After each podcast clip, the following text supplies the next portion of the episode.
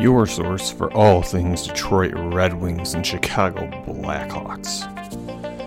With your hosts, Jordan Linscott, David Barnhouse, Nick LePage, and Kevin Musto. You're listening to the Stick Blade Podcast.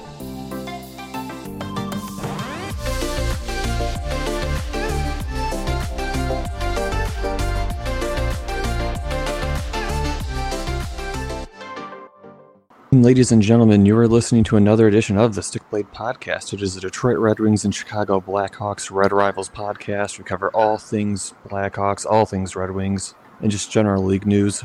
On tonight's schedule, we're going to be talking about the Red Wings and the Blackhawks games this past coming or this past week. We're going to be talking about their upcoming weeks, and we're going to be essentially awarding a star for each player or for each team, a player who we thought was a standout. So, with that being said, I'm your host, Jordan Linscott, and tonight I'm going to be joined by my hosts, David Barnhouse, Kevin Musto, and Nick LePage. So, guys, let's go ahead and just jump right into this week's podcast. Um, the schedule for both teams this week, kind of weird. Last week, we didn't have any talk for the Hawks for any games because, I mean, they sort of had that week long break. So, I think with that, you know, let's go ahead and just jump right into the Hawks talk. So, First game on the Hawks schedule this week, they played against the San Jose Sharks. Ended up coming up with a loss, five four. Really close game on the score sheet. I was at the game. I thought I had a great time. Uh, took a couple of coworkers, and neither of them had really been to a pro game, so it was a fun experience for me, just being on the outside looking in. Uh, Kevin or Nick, what did you guys think of this game? Yeah, so this was a bit of a rough game for the Chicago Blackhawks. The score makes it look like it was a pretty close game, but I don't even think that reflects the efforts of the Hawks. I mean, obviously, offensively, they've looked good, and that's never been a problem for them, but the defense was really abysmal. Crawford looked really shaky in that outing, and the PK was really, really horrendous. And I was actually shocked by how bad the, the penalty kill was. It was very hard to watch. So, not a good outing for the Blackhawks, and I was definitely very disappointed with their performance that game. Yeah, the home opener was really rough. Just like like you said, Kevin, the defense was it was terrible. I mean, turnovers consistently. Crawford, I think shaky was the right word because there was moments he looked good, but then again, like the opening night in Prague, there was moments he looked terrible. And then, but it, you know, the offense is there to keep it a close game. You know, five, you know, five goals. It's not going to get you a win much often in this league. So, uh, rough start to the season on the home opener against San Jose one they sh- are probably going to regret and they should have came away with with a win. I was watching this game in particular for your guys' new players that you guys acquired this past off season, in particular Olli Maatta, because I mean he sort of he wasn't an expensive pickup for you guys, but he was like a depth sign. I actually thought he didn't look that bad. Did you guys watch specifically for any of your new acquisitions? Yeah, I mean it's kind of hard not to, uh, not to watch for those guys, just because those are the guys we've been kind of excited about, like Olli Maatta coming over from Pittsburgh this offseason, Then Alex Nylander's another guy we've been keeping an eye on, and then Dahan this past week. So I thought Olli Maatta, you know, he's been knocked knocked on for being a slow D man and really probably going to be a third pairing defense at best.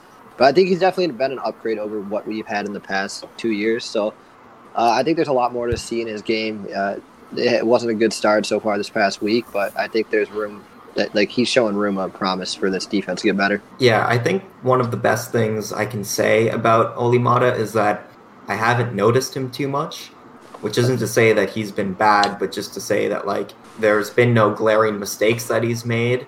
Um, but he's also not a very flashy player. He just seems to be pretty steady in the back end. So he's not a guy that you notice a whole lot. But for a stay at home at defenseman, I mean, that's a good thing. It means he's doing his job back there. And then for other new acquisitions in that game, uh, Dominik Kubalik had his first NHL goal.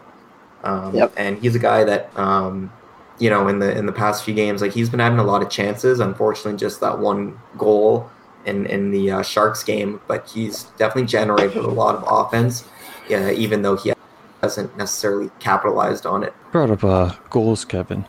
Uh, just of note, uh, we can just talk through the stats really quick for this game. Uh, the big standouts basically, Andrew Shaw had two goals, uh, Dylan Strome had a uh, goal, and then, like you said, Kubalik had a goal. So that's essentially four goals for them. Shaw, I thought both of Shaw's goals were absolute beauties. In particular, the one where he caught the rebound. Yeah, it Yeah. was a good uh, kind of uh, uh, welcome home game for for Andrew Shaw.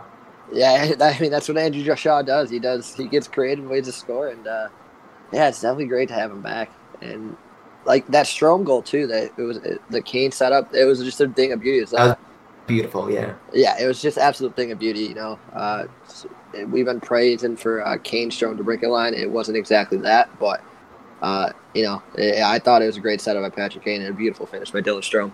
Do you guys have any other remarks you want to make before we move on to the next game? That game, I wish I couldn't remember enough. So yeah, we can move on. yeah. Let's move on from that game.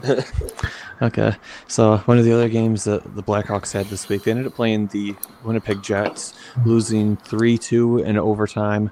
Not a terrible game for them. Taking the Jets to overtime wasn't bad. And I mean, we just were talking about this. I mean, Chicago's defense, not exactly the best. And the Jets have a pretty decent forward group. Um, Lehner ended up, I think, putting on a great show. I mean, he, he had, was it 30 saves and only had like three goals against. So facing 33 shots, he blocked 30 of them. Saad got the goal and then Seabrook the other one. Other than that, not really a high scoring game. I mean, only three players got assists, which was uh, who was it? it was Carpenter, Keith, and I believe Kubalik got the assist in that game. So really low scoring game. Yeah, and it was uh, it was a nice adjustment from game one where the defense looked shaky. Uh, based off, I, I I said before the show, but I didn't get to see the game just because I was partying a little too much for homecoming weekend. But uh, based off the stat line, you know, it looks like a defensive improvement. But Robin Lehner sounded like he had to bail out the Hawks a couple times. Yeah, that was definitely the standout for this game was Robin Lehner. It was his uh, first start of the season, and uh, he looked really great in this game, and uh, definitely made me very confident in his ability. So, uh, yeah, I was just very impressed with Robin Lehner that game. Overall, not a fun game to watch. I thought both teams looked pretty bad overall. Um, the Jets in particular, I don't know, they just looked very slow out there. So I was very disappointed that the Hawks couldn't um, take advantage of the a slow looking Jets team. Um, but uh, yeah, so I, really the only positive thing I have to say about this one was how good Robin Lehner looked in net. And that's one of the things that uh, you know was kind of the big concern is can he carry over what he did with the Islanders last year to Chicago with the not so good defense. I mean, it's an improved defense, but over in New York with what Barry Trotz runs, he, Robin Lehner really didn't face that much quality shots, and he's coming over to Chicago, who gave up a lot of quality shots and a lot of goals last year. But what it sounds like is he, he looks like he's on his A game, and he's back to what he was doing in New York. Yeah, one thing I just want to say about Robin Lehner is like, I, I you know, he he's a big goalie, and it, it surprises me to see him on the ice because we're used to seeing Crawford in Chicago, and he's not like a super big goalie. You see Robin Lehner, he's just like a tank in net. like he he just, he just looks so big. He's got this presence, um, and uh, I don't know. I, it's just uh, it's just wild to see him in the net because because of how big he is. Sort of like a Ben Bishop type guy Yeah, who basically yeah. just he blocks shots because he's so big. Basically, And then the other game on the uh, Hawks schedule for this last week, they ended up coming up against the Edmonton Oilers, who up until this point were undefeated. I mean, I don't think anybody really thought the Oilers were going to be strong coming into the season, but they've been proving everybody wrong. But then the Blackhawks ended up getting a 3 1 win over them. I thought this game was probably the best game that Crawford's had. I mean, he had, was it 28 shots against him? He only had one that let in. Um, Patrick Kane got himself a goal. Nylander got himself a goal. Uh, Brandon Saad got him a goal. So good production throughout the lineup. Yeah, it was the best game the Hawks looked all around this season. You know, the defense looked great. Crawford, he looked like prime Corey, Corey Crawford that game. He just unbelievable. Uh, like you said, the offense is producing goals. All lines were involved in that.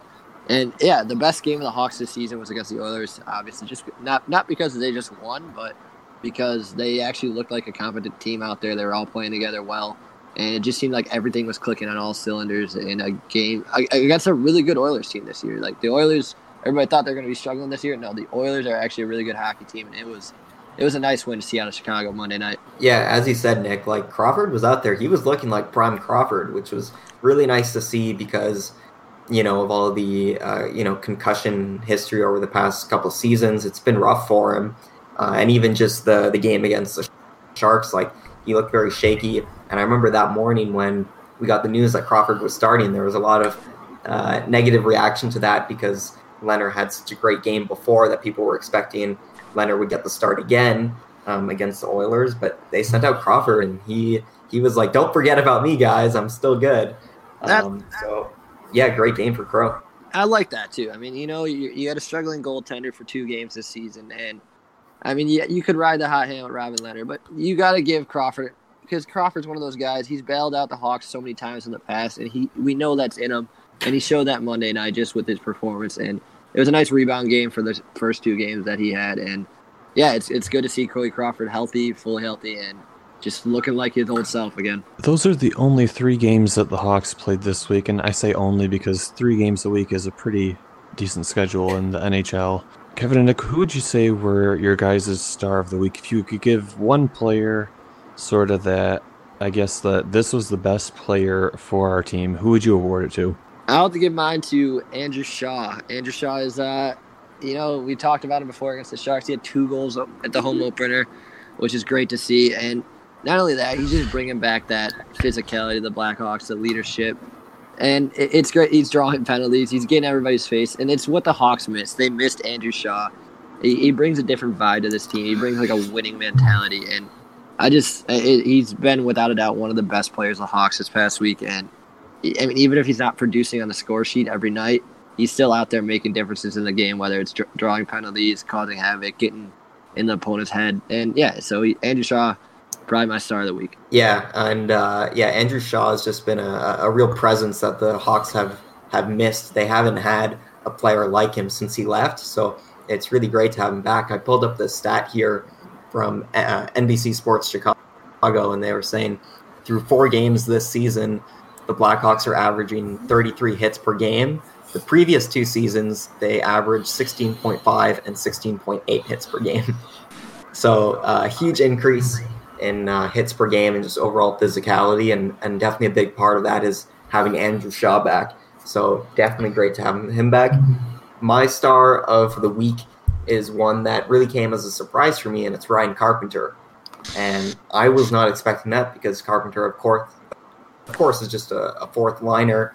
Um, and you know, just kind of a guy that when he was signed in the offseason, not really someone we were expecting to do a whole lot. You know, he came in just to be a fourth line penalty killer, but every game I'm just always noticing him do all these little things on the ice. He's just a very effective two-way player and I always come away each game being very impressed with him. And he even has two assists so far this year, so he's been contributing offensively as well as being a solid defensive player. So uh, Ryan Carpenter is a guy that I really like this year, and if he continues this type of play, I think Stan Bowman is going to look really smart for uh, signing him to a three-year deal. And I, I'm all I was all on board with that Ryan Carpenter signing to begin with. I mean, I know he, he's just he, like you said, Kevin. He's just one of those guys that could seem like he could do it all. He's a two-way player. He's getting involved in the offensive game, and he, he's also just he just gets in those dirty areas. He makes attacks the puck. It's just great to see somebody like that on the Blackhawks because not only does it help out on the offensive end, but it helps out on the defensive end just because it just seems like everything he does, he does right this past week. And he's just one of those players that the Hawks need in the lineup every night and producing like that. So before we move on to the Wings, does anybody have any last closing remark they want to make before we transfer over? Um, I'm just kind of curious, Nick, your thoughts on Alex Nylander and how he's been treated this past week because it seems like he's in Jeremy Colliton's doghouse. He's had his his minutes reduced a lot, uh, and he you know has been playing on the fourth line, and he was scratched the one game. So I'm just curious, what are your thoughts on that? Yeah, I'm glad you asked that, Kevin, because I'm I'm very frustrated with that situation. Just because we've given up a surefire uh, top four D man this past offseason to acquire this high level prospect in Alex Nylander and to produce with to be like the future of this team. And we're just not like, like they move him down to the fourth line, and you're not going to get anything out of him. I, we talked about it on past shows.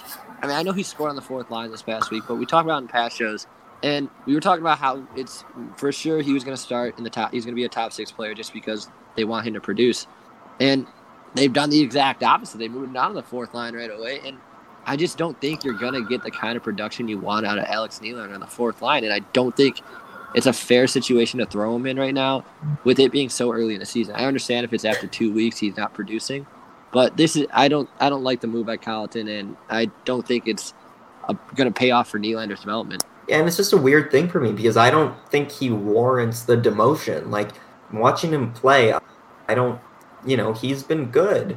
Um, so I, I don't see why exactly. I mean, he's had a few defensive lapses, but that's kind of to be expected. And, you know, he definitely wasn't like he was playing on that top line, and I don't think he was the worst player on that line. I mean, you know, Toews has been okay this season, but he's definitely off to a slow start. Um, so I don't really get why that the blame is kind of being shifted onto Nylander when I think he's been pretty solid.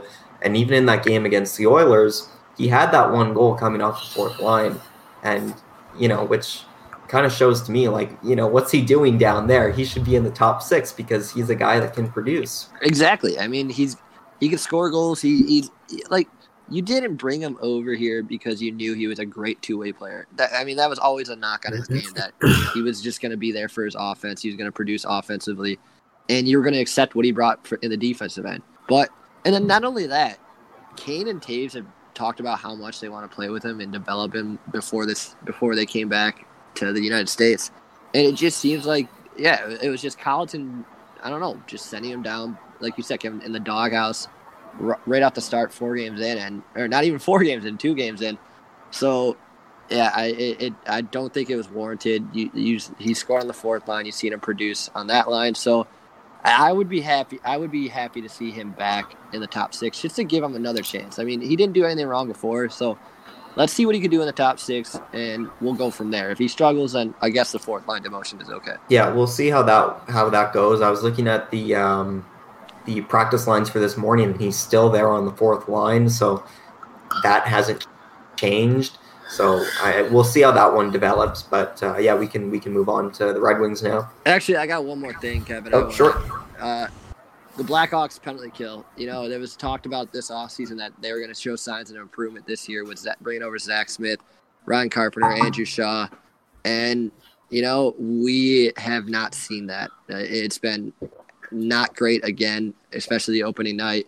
And I just want to get your thoughts on it. I mean, what do you know? I don't know what the issue is. I was just saying what you thought. Yeah, the penalty kill, especially in that game against San Jose, it was really, really hard to watch. I think since the San Jose game, it has gotten better. So I think after how bad, how badly they got exposed in that game, I think the coaching staff really tried to hammer in how important you know penalty killing is because after that, it, it definitely got a bit better. So I think it's still a bit early to see exactly what state it's in, but definitely not as strong as I'd hoped um, for it to be because, you know, penalty kill has been a, a, huge problem for the Blackhawks in the past few seasons. And uh, they brought in a lot of pieces this year that were supposed to help. And we didn't see that immediate impact right away. So it definitely was a little disappointing. You mentioned Zach Smith. I thought he's been maybe the worst Blackhawks player so far this season. And he's a guy that, you know, we were kind of hoping would help be an effective penalty killer. and if he if this if the penalty kill continues to struggle, I mean, I know it was just opening night, really, or home opening night. If it continues to struggle, I I fully expect to see Anton Wedin up just because how good he looked on the penalty kill in the preseason. Yeah, that could happen. I mean, they need to they definitely need to try something to, to get this penalty kill going because it's just not acceptable um, to put so much pressure on Robin Lehner or Corey Crawford to to show up big time and uh, whenever there's a, a, penalty kill. Well, if that's all that we have on the Hawks front, we can go ahead and transfer over to the Red Wings front if that's all right with everybody. Um, the Red Wings not having a good week this week, that is for sure. Um, basically, we'll start work our way back from where we left off. So, at first, I thought the Red Wings looked decent this week. They ended up having a 4 2 win over the Montreal Canadiens. Uh, Tyler Bertuzzi had a goal, Luke Glendening had a goal, uh, Darren Helm had a goal, Mantha had a goal. So, that top line obviously clicking. Production's been there pretty much since the beginning of the season. Helm getting a goal, a little bit of depth scoring for them, and then Glenn, yeah, Glendening and Helm both getting a goal, I should say. So giving them some depth scoring, which Blashill has repeatedly said that he wants from them. And then Bernier putting up essentially a 35 save game. I thought this was actually a really strong game for Detroit. What do you think, David? Um, I think it was a really good game. Um, I mean, we won four to two. That was a game that I said could be close, and I'd say we either win in regulation or lose in overtime, and we won in regulation. So I was right there. Like this game in particular, I enjoy watching the top line have success. I mean, everybody knows at this point Dylan Larkin, Bertuzzi, and Mantha is going to be the first line until they find some combination that is going to work better, which I don't think you're really going to have work better. But Mm-hmm. I mean, I mean, they just I work mean- so well together. yeah, like my problem, I think though, with this game is that line, yes, it showed it's going to produce, but at the same time, it showed that that line will produce, but it can be not the only line that's going to produce, which it sounds good on paper. But the problem is, I think that's going to get Blashill to start the blender back up. It's a, it's a joke on our subreddit for the reason everybody calls it the Blashill blender because nobody sticks together for more than a couple minutes, it seems like. Mm-hmm. It was I think my only fear with this game is that that's what's going to happen as a result, which it thankfully did not happen. He kept the top line together. But overall, I just- I thought this was a great game. Detroit played a decent defensive defensive game. Bernier showed up as you know perfectly competent goaltender. The top line clicked like we expected it to.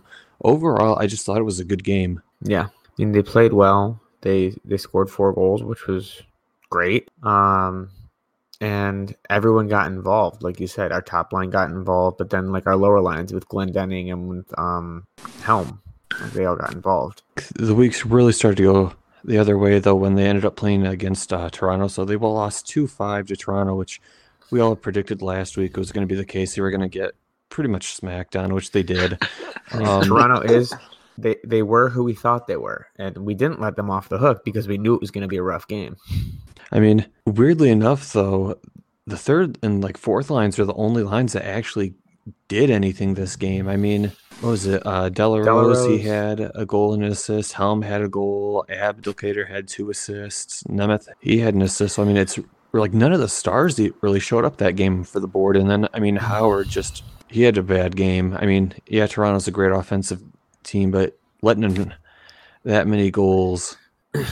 Yes, but um, even though we lost badly, it did show that our bottom lines can get involved. So if our uh, if our top line gets rolling and our bottom lines can roll like we saw there, this team could be a force in the future. I want to have hope in the bottom of the roster because I actually think it's not a terrible bottom six.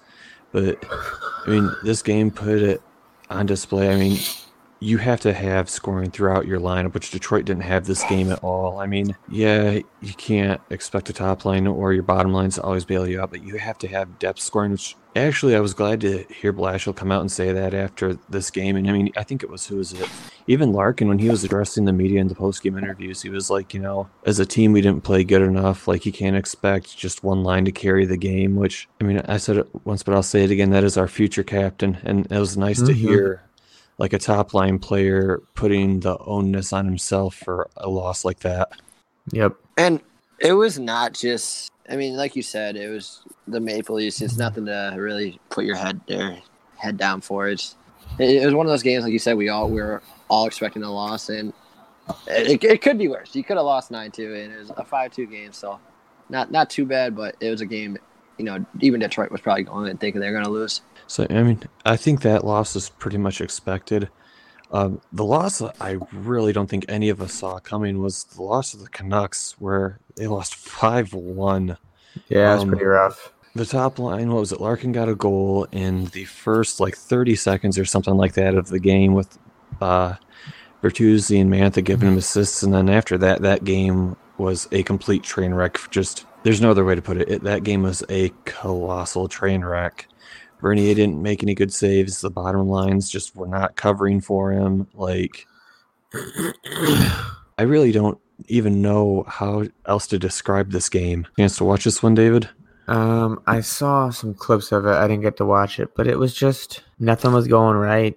and everything was going right for the Canucks. I mean, they're three and two on the season. Um, they're losing right now. Last time I checked, to the Blues, but they're a team that like, who have they beaten? That was what I'm wondering. I want to look at their schedule real quick. So they beat us five to one, of course. Um, they killed the Kings eight to two. They beat Another the team. Flyers. They yeah, they beat the Flyers in a shootout three to two, and they beat us. Uh, but they lost to the Flames three nothing and the Oilers three to two. So they kept it close with the Oilers, who are a team who've been, as we talked about before the show started, like starting out real hot. And the Flames, I mean, are one and one right now, but they're not doing terribly. Like they look like a good team.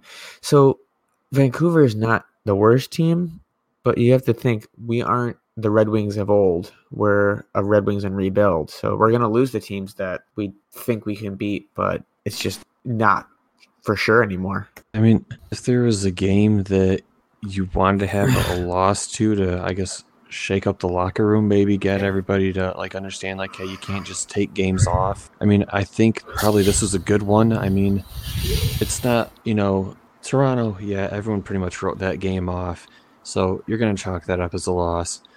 If you play against a team like you know, like the Penguins, you're probably gonna chalk that up to a loss. Like Mm-hmm. but the Canucks aren't like one of those super high end offensive teams who are going to absolutely take advantage of the Wings' weak defenses. Like, this is a team that when I looked at them, like, the Canucks aren't a superstar team. Like, it's not just stacked with guys who you're looking at them and you're saying, yep, this this line's to get a, a goal or two this game. This line's probably to have a break even, you know, no goals against while they're out. Like they're not rebuilding, but they're just a middle of the road team, and I didn't expect us to lose that badly. Mm-hmm. Yeah, I mean, they definitely have some players like Pettersson and, and Boeser that you definitely have to watch out for. Quinn Hughes. And Quinn Hughes. Yeah. Yeah. Quinn Hughes, he's I can't remember his he he's actually playing with the Canucks this season, right? Yeah, Is he he- is. Okay. Um, and I, from what I've seen, he's looked pretty good so far. He's just uh, such a dynamic skater. I know that was like the big praise on him was how good his skating was already with how young he was. It's just in the it's in that family. Yeah, definitely. Um, but that's pretty much a wrap of the games. One thing I kind of want to talk on before we look at the upcoming weeks. Um, Wait, who's your stars of the week? Uh-huh. the stars of the week. Um, I'm actually going to go with Darren Helm. I mean, and I know it seems kind of weird to give it to a third line guy who nothing is really expected from, but I think that's probably why I gave it to him. I mean, he was playing in the bottom six in the game where realistically the bottom six is the only team or the only uh, group of guys who were contributing offensively. He had a goal in the Toronto game, and he had one in the uh, what was it in the uh, Montreal game. So I thought he's actually looked decent, and he's still getting the chance to play on the penalty kill, which is really where he belongs, and I think he's shined at. Um, yeah, Darren Helm's a player that in recent years gets shit on, and it upsets me because he, you know, isn't the best player, but he puts everything into his shifts, as we saw in the playoffs years ago against the Blackhawks. Sorry, um, oh, come on. but he he's a guy that just just gives it all for the team, and um, he'll score every so often. He'll get a breakaway every so often, and you always expect um, him to miss it on the breakaway because it happens. But when he scores, it's great, and I love Homer, and I will be sad to see him go eventually. But he's just like I said, a player that gives it. And like right now, he has two goals, and that's great for him. And as a third liner, that's even better. The thing that I like about Helm is, I mean, regardless of like like his contract, like people are like, his contract's terrible, his contract's terrible. Take the contract off the table. Where he slot at as a player, how he produces at that position, and the situations that he gets put into. I actually like him as a player a lot, and I think he had a great week. I mean, like you were saying, you don't expect him to show up on the score sheet when he does. It's one of those, hey, cool, he showed up, but getting two goals in a week, I think that's that's a decent enough slot for him to get when considering what's expected of him, and then the fact that he produced in really one of the games that we absolutely got smoked in. So, I mean, I thought that was a great sign. Star of the week, David. So my star of the week is our hopefully future captain, Dylan Larkin. Um, he, I mean, he scored, he's assisted, he has five assists on the season, and I believe two goals now. So he is um, a really good distributor with those five assists, but he can also put it in the back of the net. And he shows great leadership on and off the ice. I mean, um, after our heartbreaking loss, he, like you said, put the blame on himself. And that's something you want to see from someone that is supposed to be the anchor of your team, the captain of your team. He's not the one to pass the blame to others and say, "Well, our goalie just couldn't get get it going, or our defense wasn't great." No, he he takes it upon himself, and by doing that, you're going to make the rest of the team work harder. So uh, he's definitely my star of the week. I thought he actually looked like all thing even like even though he didn't actually show up on the score sheet in the uh, Montreal game, I thought the Montreal game in particular he looked very good. Mm-hmm. I mean, he, he I don't think he got you know he didn't even get an assist that game, but I mean he's the he's the glue realistically for that Burt Mantha like line. Like he is the setup man. He takes the hard face offs. Like Yep. Before we transition to the week's coming schedule, uh, there's something I just want to talk about for a second. Um, how closely did you watch the games this week, David? What's that? How, how closely did you watch the games this week? Um, I wasn't able to watch them fully, but I did watch some like highlights. For I, I don't think it happened at all last season, but Blashill finally put Cholowski and Hronek together. Basically, made like a rookie pair. I actually liked it a lot. I w- I'm hoping that it happens in the future. That would be awesome. Last season, we sort of saw Filip Hronek start to come into his own as a, at least a top four defenseman, potentially a top pair if he continues to get better at the level which he's been. And the fact that Blashill's willing to already trust him with a quote unquote rookie defenseman in Dennis Cholowski, I think that's a great sign for our potential either rebuild or at least getting the group that we have now more experience and chemistry with each other. I mean, Mm-hmm. I think that was just a great little thing that I picked up on this week, and it was nice to see Blashill finally just take a chance on something like that. Seems like he tends to try to play a veteran with a rookie every chance that he gets, and seeing him break outside his comfort zone, I thought was a nice breath of fresh air, even with how brief it was. Yeah. Uh, I actually wanted to ask you guys about Athanasiu because he came off. He's coming off a break off a breakout year. Last year he had 30 goals, um, but it seems like this year he's kind of off to a slow start. I'm just curious um, I think what you he's- I guys think think about hurt. his performance so far. I think he's hurt. I know he he didn't play the home opener. I know. Um, he did play the game versus the Ducks. I remember that.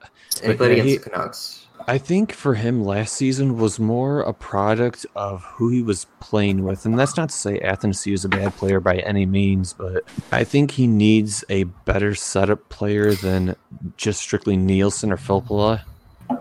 Mm-hmm. The other thing that I think is actually really important to note is they moved him back to the wing, so he's not playing center anymore, which they were trying him out as a center at towards the uh, the end of the stretch last season.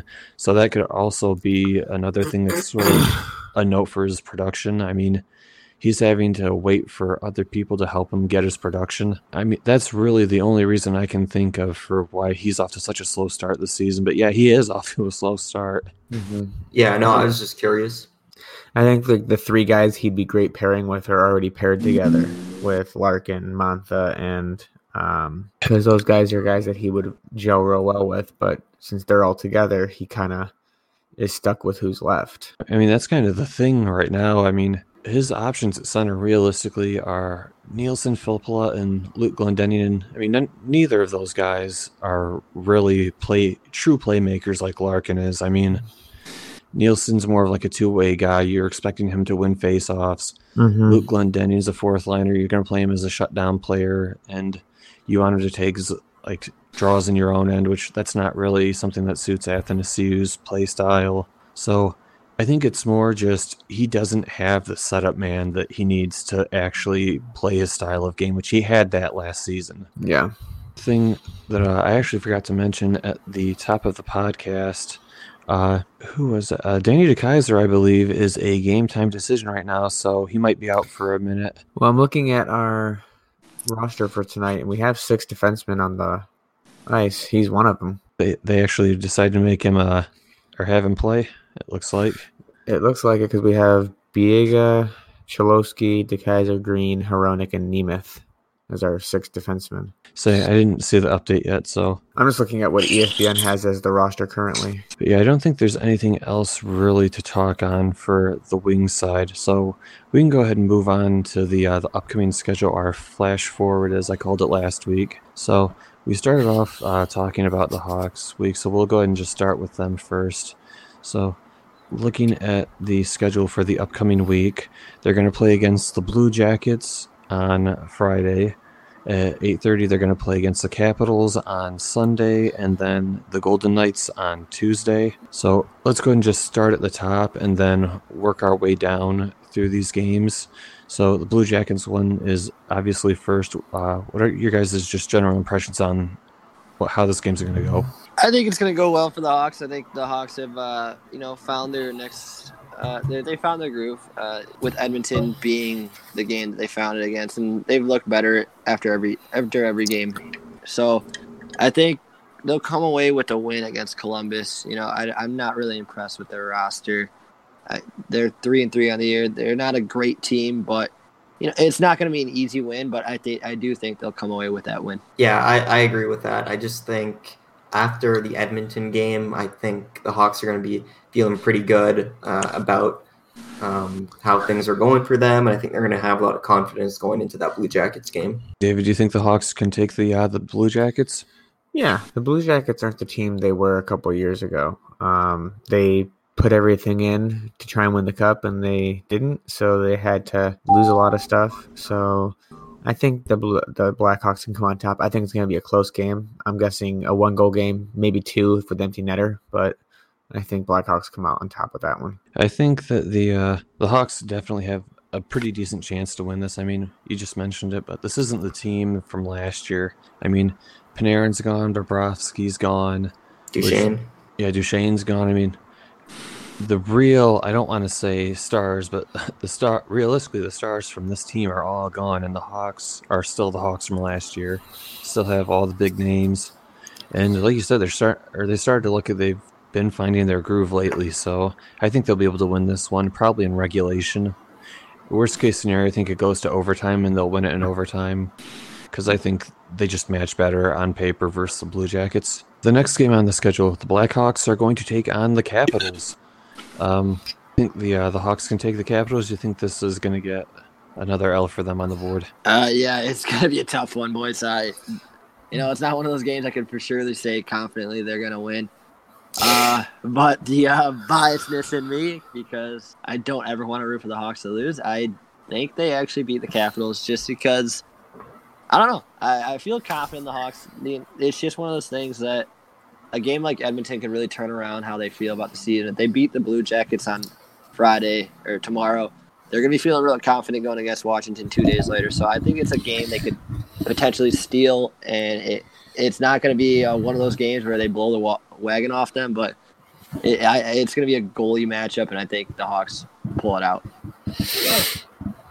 Yeah, I'm gonna err on the Hawks losing this one, um, just because the the Capitals are off to a really good start.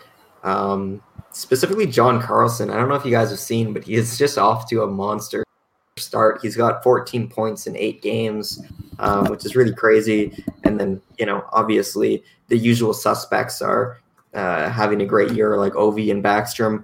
So I think the Washington Capitals are uh, the stronger team. They're more well equipped, so I think they will win over the Hawks. So I live in this area with the Caps, and they've been iffy. They've lost quite a few games by one goal, um, and they've won a few games by one goal. They they killed Dallas, but that's expected because Dallas is Dallas. Um, but here's the thing, and then they they lost to Dallas at one point too. So I think you guys win. I think the Blackhawks win, and I think it goes to overtime. Um, However, I think whoever has the momentum going into overtime is the winner. But I think you guys will. I think the Caps will start off strong, but the Blackhawks will come back, and I think it'll go to overtime, and the Blackhawks will like sneak one in. I think the Capitals win this one. I mean, I, I look at the Caps roster. Usual suspects are still there. They're still themselves. Um, Kuznetsov is back for the team as well, which he was gone for the first three games of the season, which that also, I mean, whether, you know, he would have produced or not, we won't ever know, but they just got essentially another, you know, high end center on their roster back. So I think just the forward group that the Caps have combined, which is, I think defensively, they're better than the Hawks. I think they're just gonna take the Hawks away. I don't think it's gonna be like you know like a flat five one slaughter by any means like Detroit got this week, but I think the Caps probably could win it four two, maybe four three. So it's gonna be close, but I don't think it's gonna be a blowout. The next game, the uh, the Hawks are gonna take on Vegas Golden Knights. This one, I honestly don't know. I think it can go either way. Um, both teams can play fast but neither team just seems like they're going to have just like a super advantage either on offense or defense in this game. What are your guys' thoughts? Uh, yeah, Vegas. I it, finally you're going to get the negative part out of me. I don't think we win this one, and I think it might be. It could it could get ugly against Vegas just because all the firepower that they have on that team, and especially if Marc Andre Fleury starts in that, it, it's going to be tough to squeak one by Vegas just they're one of those teams. It's, they're never easy to go against. Even your wins are hard. So I, I do think the Hawks fall in this one, and yeah, so that's my prediction. I'm with Jordan in that I think this is one of those that could go either way, but I also think at the same time Vegas is probably the better two-way uh, team. Like they've got players like Mark Stone and um, you know Cody Glass being a rookie this year, he's off to a really good start and he's another really good two way player. So um, it could go either way, but I think if I had to make a call, I would say that Vegas wins. Vegas wins. That's it. Just Vegas wins. I mean, and going going forward, it's gonna get uglier before it gets better. I mean, we got Philly coming up. This is gonna go into next week's episode, but we got Philly coming up. We got Carolina coming up. The Kings and all right, that's not that hard, but then no, the we'll beat the Kings. Yeah, but the, the Predators, so the Hawks yeah. have a tough. They got a tough schedule to start this season. They had quite a few of the uh, the higher end teams to play against, but that's gonna cover it for the Hawks schedule. Um, anybody have anything they want to mention before we move on to the wing side? Good to go. Uh, I just want to say that uh, at some point, uh, I guess at some point during next week, we might see Kirby Dach come up. So looking forward to that. Oh yeah, I might go see him Saturday because they play. The Ice Hogs play against the Wolves. The Wolves yeah, yeah, they play in Chicago, so I might make a little trip out there and give my own scouting report on Kirby Dach. So uh, stay tuned next week. Sounds good. Speaking of the uh, the AHL, sorry, we should probably mention this before, but the Grand Rapid Griffins beat the Rockford Ice Hogs. Um, so the AHL teams for uh, both of the Hawks and the Wings played against each other, and the Griffins ended up winning it. Which I don't know. Kirby Dach didn't really. I don't know. It's kind of weird he hasn't shown up yet, considering how high end of a prospect he was. Yeah, he's been off the score sheet, but it, it's not that I'm too worried about. He's still getting over a nagging injury, so uh, hopefully he could start finally finding some offensive production. But I'm not. I'm really not worried about Kirby Dach. So he's playing with a bunch of guys he really hasn't played that much with before, besides the few guys that were on the prospect tournament. So I'm not too worried about his production. I think he finds it soon. Yeah, Kirby's coming out of uh, concussion protocol, so I think he's definitely got some rust that needs to shake off. And uh, as Nick said, like like the past few weeks, he's been in Chicago and, and with practicing with the Blackhawks roster. So then to come down to Rockford, where um, he's new to this environment, I think it's going to be a little bit tough. And he was also playing. Uh, I know his first game there, he was playing on the fourth line, so I don't know if he was really getting a whole lot of minutes either. So um, yeah, I, am not worried about Kirby Dach either. They're just but, slowly, uh, slowly building him back to game speed. So it's not one of those things that Hawks fans should be overly worried about. But I will say Rockford's not off to a good start this year. I mean, to be fair though, Grand Rapids is a pretty stacked AHL team. I mean, you they were going up against the likes of Michael Rasmussen, who had a full season at the NHL. They're going up against Filip Zadina, Joe Veleno, I mean, there's some there's some decent players on Grand Rapids this year. Definitely, and and I think a thing for Rockford, it's kind of a, a blessing and a curse for them right now is their roster is very young right now. So it's a good thing in that there's a lot of promising talent that we're going to be looking to, you know, be contributors in the future. But it's also tough for them, I think, because they don't have a lot of veteran presence there, and I think that's it makes it difficult for them to to perform well because there's not a lot of experience there. But yeah, I just wanted to mention that before we uh we close out the podcast because I want to talk about that for a second. Uh, we can go and uh, actually talk about the Wings schedule now. Um, as of the recording of this podcast, the Red Wings are currently playing the Calgary Flames, and the score is 0 0 according to what I'm seeing. Um, but aside from the game that's going on right now, they are going to play the Oilers on Friday, and then they're going to play the Canucks on Tuesday, and then they play the Senators on Wednesday. So, a pretty packed week for the Wings. Um, the Flames game, it's still 0 0. So, I mean, I guess it's technically up in the air still, but I think the Flames are going to win this one. The Wings just have, I don't think they've really been good enough to beat the Flames. The Flames look like an all right team. And, I mean, it's like guys like Gaudreau who can just absolutely take games over when they get hot. So, I don't see Detroit winning this one. Um, I think we keep it close. Um, I think Flames win unless it goes to overtime. If it goes to overtime, I think we sneak a win. I'm gonna say the Flames end up pulling this one from the Wings, just because they're one of those. They're they're just a really good hockey team, and Yeah, you know you know the Wings really aren't right now. So it, it's what you expect. It's not dogging on the Wings. I know I kind of dogged on them last week, but it, it's just one of those things. You're not. It's it's a tough schedule in the NHL. It's not easy to pull off wins, and I don't think it's gonna be in their favor tonight. You know, just to be different, I'm gonna say the Wings beat the Flames tonight. yeah. Someone has to bring some optimism to to the be Wings fan yeah. base. Thank you, Kevin. Yeah, the, the Hawks fans showing support for the Detroit Red Wings right here. There you go, Kevin. Good job. Um, we'll talk about the next game, though, the one that's actually coming up on Friday. The Red Wings are going to be playing against the Oilers. Um, I Oilers know win. this is going to. You know what? You know what, David? I'm actually going to say that the Red Wings win. And before everybody on this podcast calls me crazy, let me explain this. So, Explain it. You're crazy. all right. So, two seasons Oh. Only Hawks can beat the Oilers. when the Wings played against the Oilers, normally I absolutely cannot stand the Blashill blender. 'cause- and I'm going to make that stick. We're calling it the Blashill blender from now on. But he did like his line matching was perfect. He stuck Larkin and Luke Glendening out against Draisaitl and McDavid, and they kept that top line to three shots. If you can shut down Edmonton's top line that badly, the rest of your lineup doesn't even really have to be that good for you to win that game, which I hope that's what Blashill tries to do this game. Here's the thing, though. They got James the real deal Neal now. So they got they got to figure out how to stop the real deal. But and I, I see your point though, Jordan. If they could continue to shut down McDavid and Draisaitl, which is a hard challenge to do, then they might be able to pull it away with it. Does anybody uh, have any other opinions before we talk about Jordan, the? Uh, I'm, stick, I'm sticking on the Red Wings hype train. I'm gonna say they win this one too. Choo choo, motherfucker.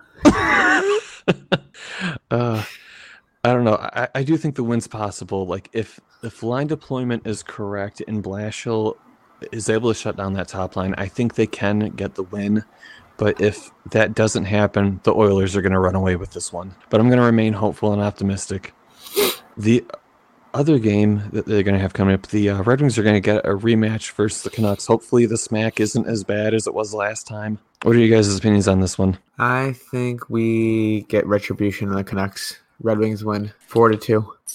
I'm gonna go with the to not be negative anymore. I'm gonna go. Uh, I'll say five three. You think, Uh, Kevin? Yeah, I'm saying for this one, the Canucks will win this one against the Wings just because I'm not gonna vote against Quinn Hughes and, and Brock Boeser and, and uh, Elias Pettersson. That's just a, a really talented group there. So I think they're gonna win this game.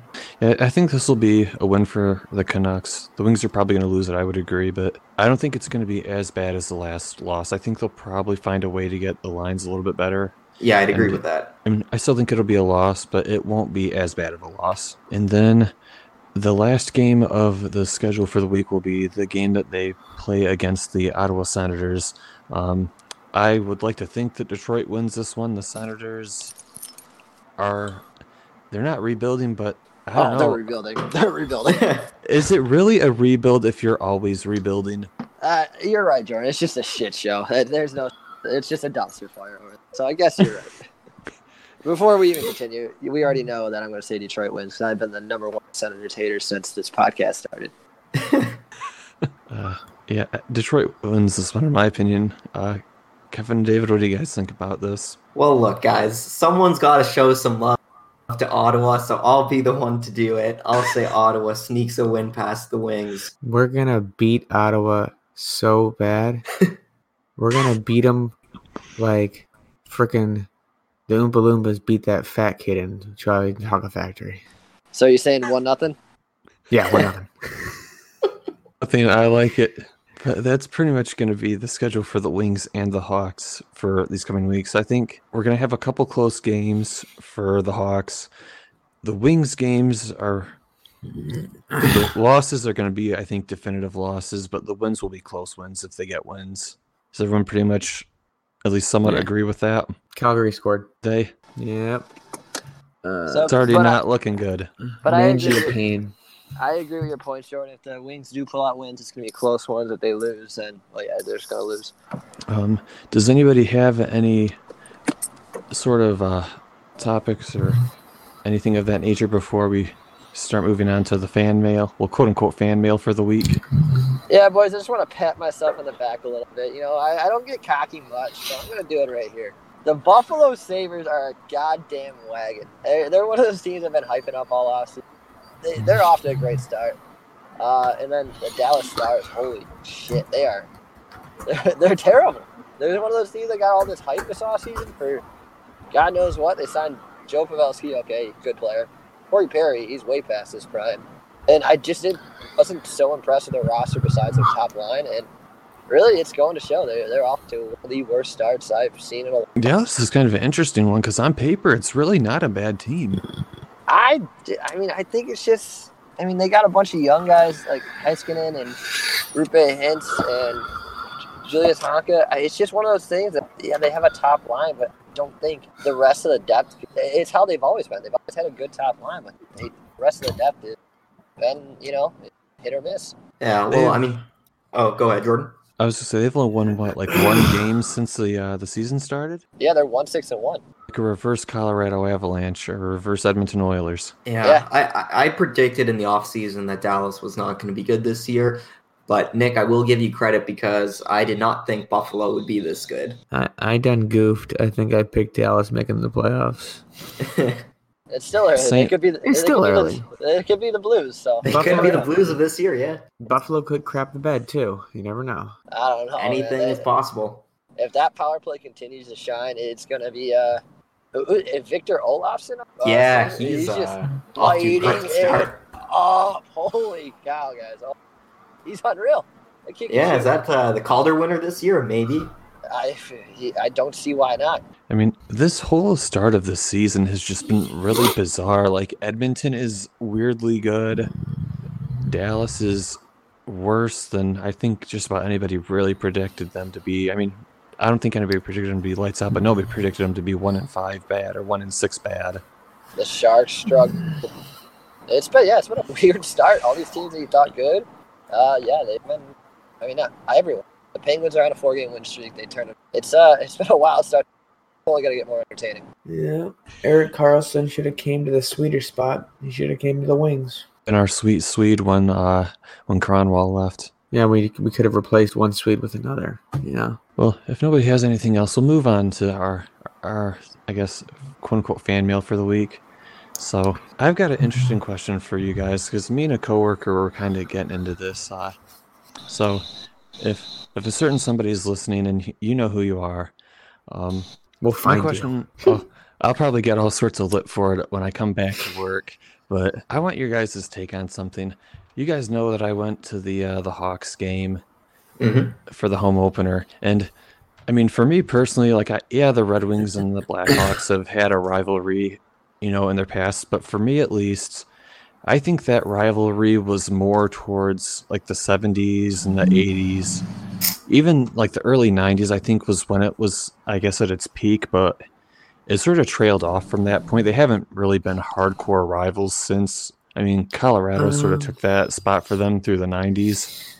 I I think Ah, I think Colorado and us were rivals in the '90s, but when Blackhawks started to get better, when they got Kane and Toews and Seabrook, and they started to like really challenge us again, I think that rivalry was really reborn in the late 2000s, 2010s. yeah, I th- I'm gonna agree with David. Uh, Colorado took, maybe took over in our on, on your guys' side as your biggest rival. Probably not for the Blackhawks, but that 2013 season against the Red Wings in the Western Conference semifinals is gonna go as one of my favorites, just because of the Wings blowing a 3-1 series lead and then all No. the drama. Nick Chalmers. uh, Hey, you dig on the Hawks playoffs all the time with David. I'm, I'm gonna throw shots back right here. I, I I've never done such a thing. Besides the time Darren Helm killed a penalty by himself, it was awesome. Uh, anyway, what about Nick Hjalmarsson goal getting disallowed and all this? Brent Seabrook pulls it off. But uh, the Red Wings Hawks rivalry obviously not the same. But yeah, it's been one of my favorites. So uh, in the 2010s. The rivalry kind of got squashed when they moved us over to the Eastern Conference. But sorry, Jordan. I know you were getting to a point. Go ahead.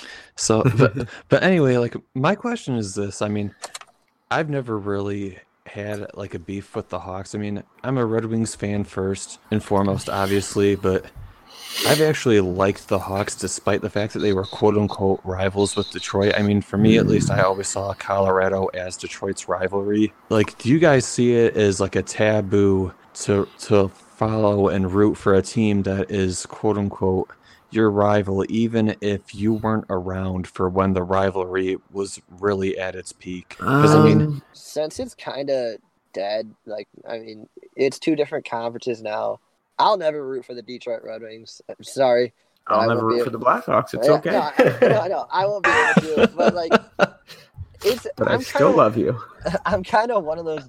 It's kind of one of those things. Like, I, if I go to a Red Wings game and they're playing, since I hate them so much, the Ottawa Senators, I'll root for the Wings. Like, if it's a home game, usually every sporting event I go to, if it's not one of my teams involved, I'll root for the home team. So, it's one of those things. Like, it, it, I I don't disrespect you if you like both teams. It's just when it comes to one or another, you can't be in between. Here's my thing. As a kid, uh, my grandparents lived in Chicago, and I visited them a lot. Like they lived right on Lakeshore Avenue, right next to Navy Pier, like on the beach, everything.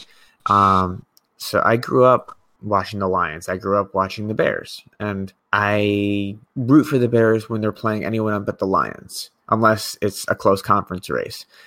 If they're playing the Packers, anyone that plays the Packers, fuck the Packers.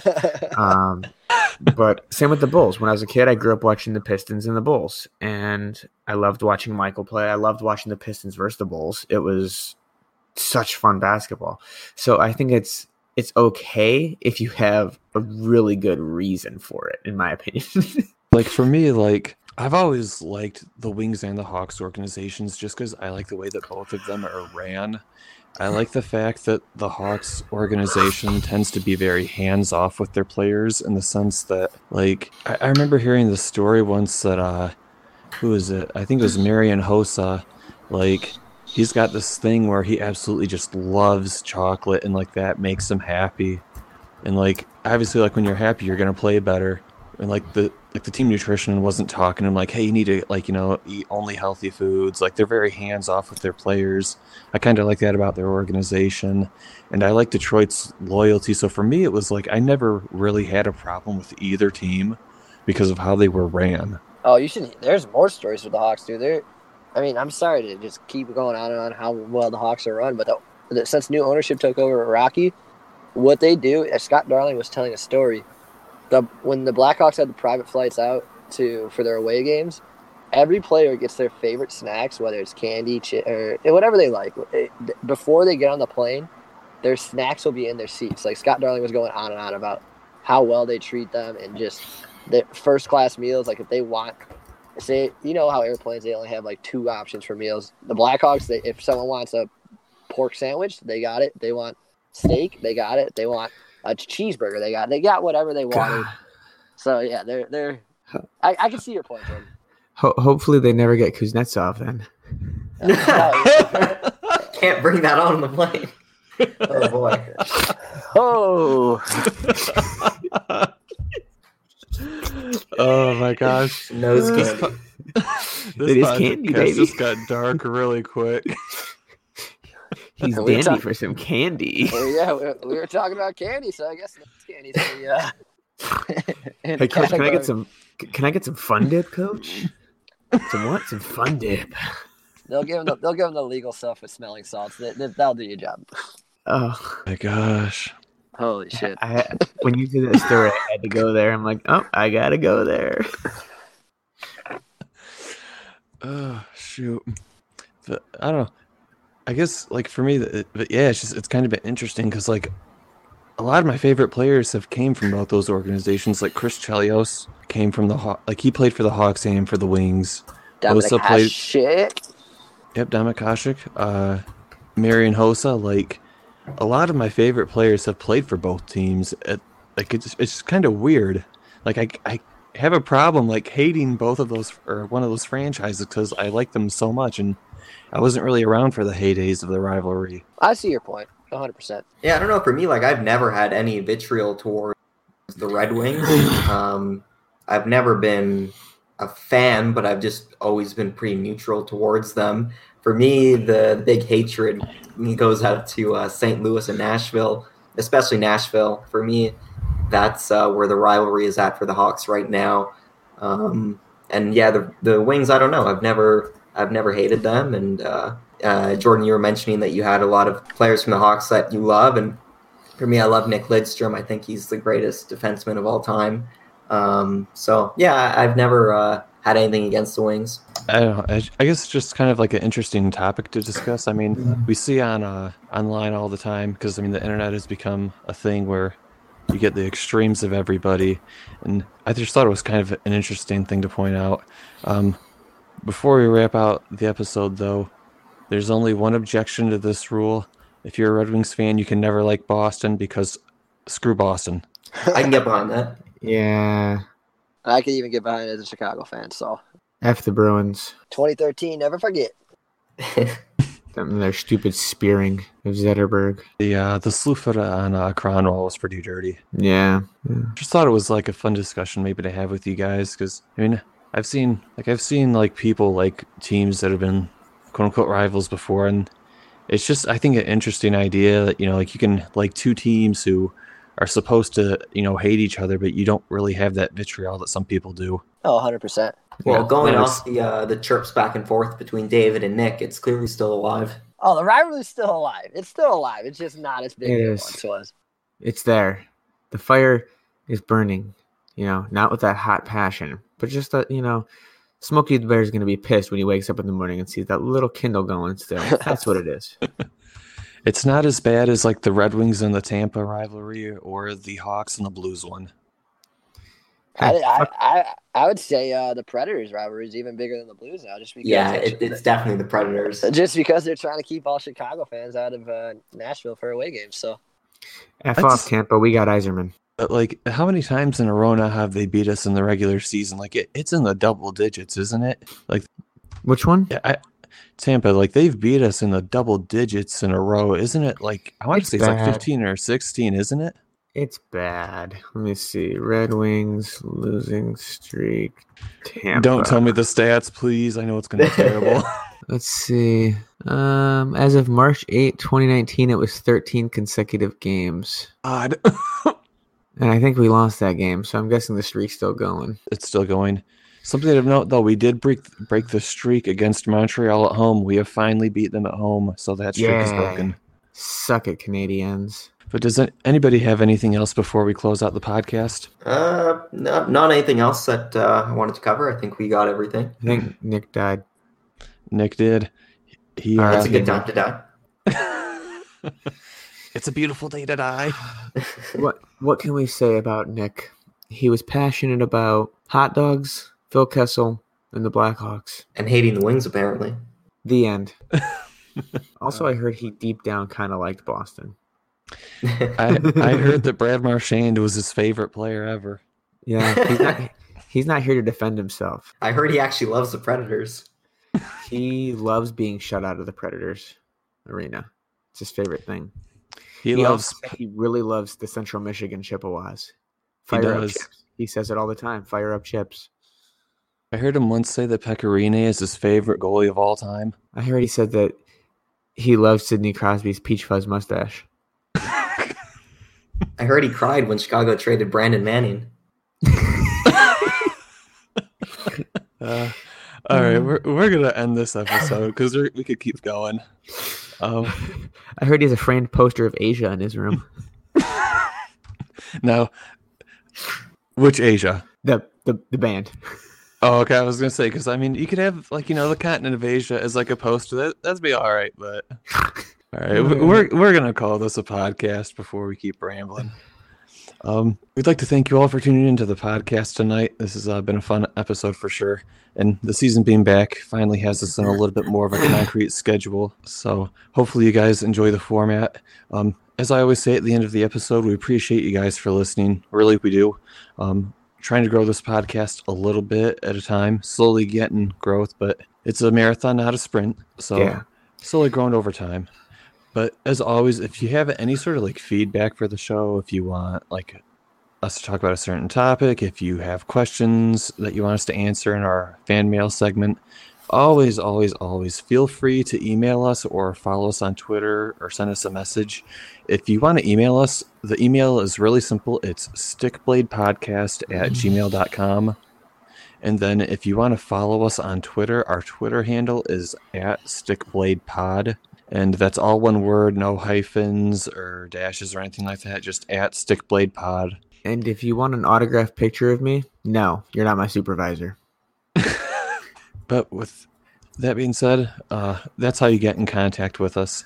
And then if you found us, we're going to assume you probably found us either on SoundCloud or iTunes. Feel free to give us the currency of whatever the platform is. So if that's a like, if that's a rating, whatever the currency is of the platform, feel free to give us a like, a follow, a share, whatever it is. Really helps the podcast out, particularly on iTunes.